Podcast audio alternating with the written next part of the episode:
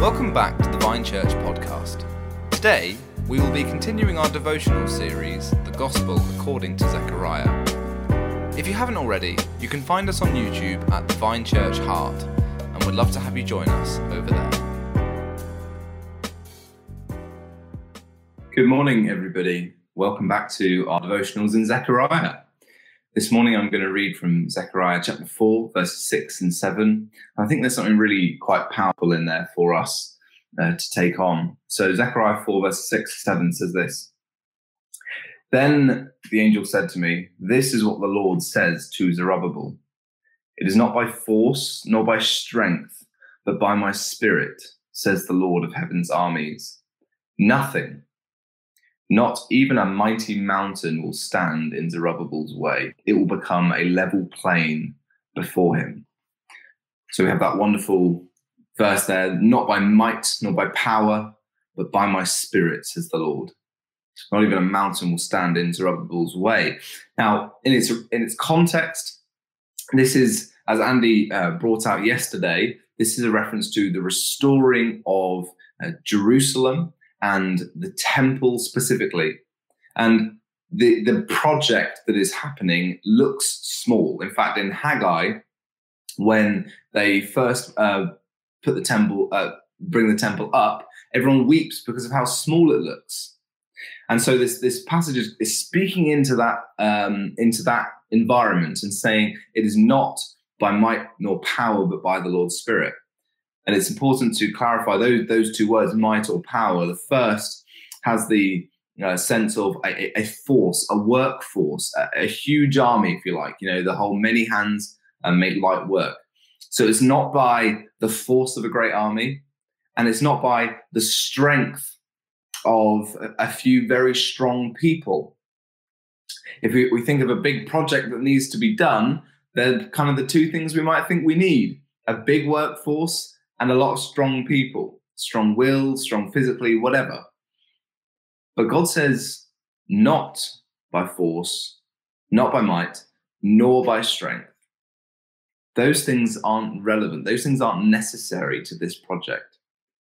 What's necessary to this project is the Spirit. And so the flip side is if the Spirit is not at work, you can have as much might or power as you want, but it's not going to happen. And so originally this is speaking into that restoration of the temple. And I would say that even in even in the original context, Zechariah is looking to more than just the physical temple. He's looking to the whole restoration of God's people, which is promised. And we see Zechariah quoted in the New Testament in that regard.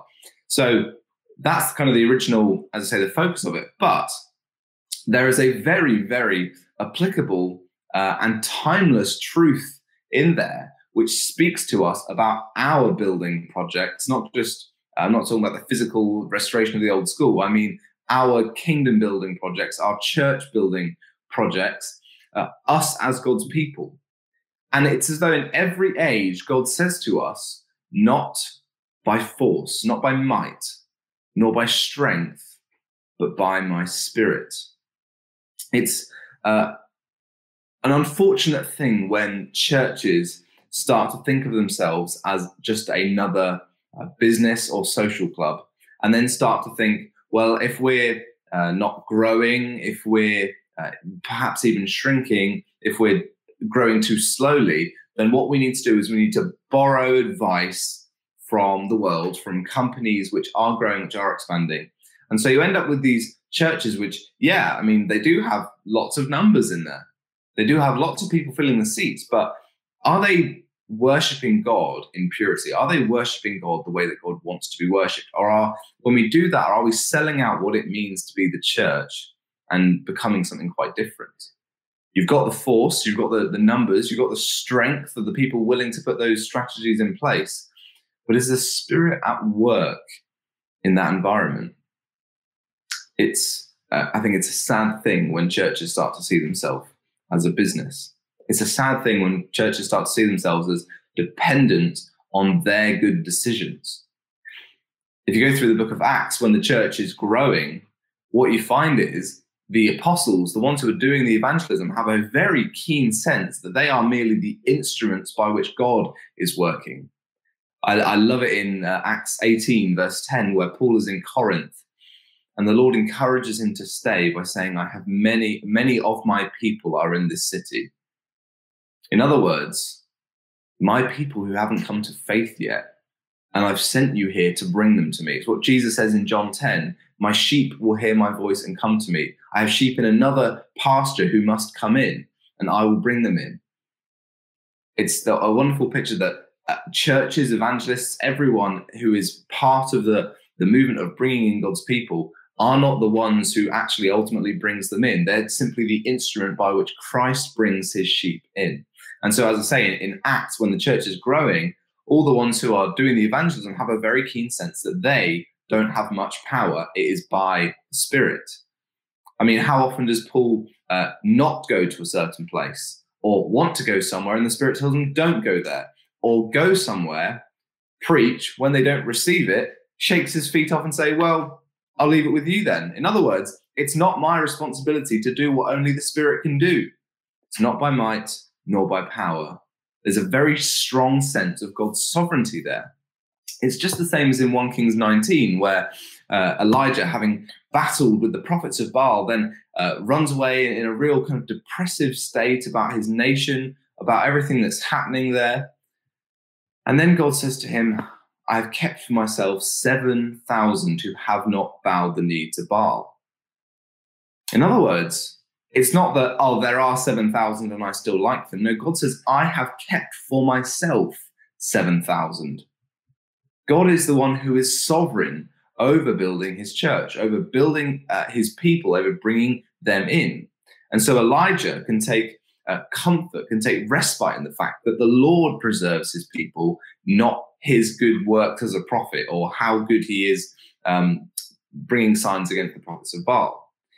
And I think Christians need to be constantly reminded of the assurance of God's sovereignty.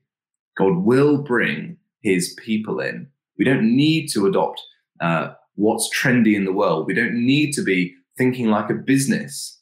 We need to think like a church. Businesses aren't dependent on the spirit. Businesses say by might and by power. But the church says, not by might, not by power, but by my spirit, says the Lord of hosts. As well as building the church, we also think about building the kingdom, kind of a, a more expansive, um, if you kind of like zooming out, the church is kind of a part of building the kingdom. But building the kingdom on a more societal level, we've already seen that Zechariah talks about the uh, the gospel and the and the church and the kingdom affecting the world affecting things bigger than just itself. And we've, we've talked about that already. But the important thing to grasp is how does that come to be? Again, not by might nor by power, but by the Spirit.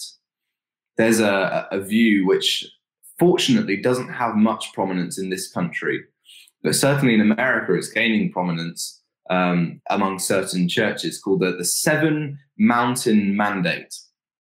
And, and basically, the view is there are seven mountains of uh, human society, if you like. There's government, there's education, there's the arts, and so on. And essentially, what we have to do as kingdom builders is work our way to the top of the mountain and make it Christian. So we need to get into government. We need to get a Christian prime minister, turn it into a Christian government. We need to uh, get Christians into the school systems, turn them into Christian schools. Now, you can see why, perhaps you don't, but perhaps you do see why on paper that sounds quite good. We're, we're, we're you know, we're doing that work of kin- kingdom building, we're getting involved in society. But actually, because there's no emphasis there on God's sovereignty, on God's power to do these things, it ends up looking a lot more like totalitarianism, where it's a dictatorship, where it's top down, where it's you must obey even if you don't want to. And actually, that's not the way that the kingdom is built.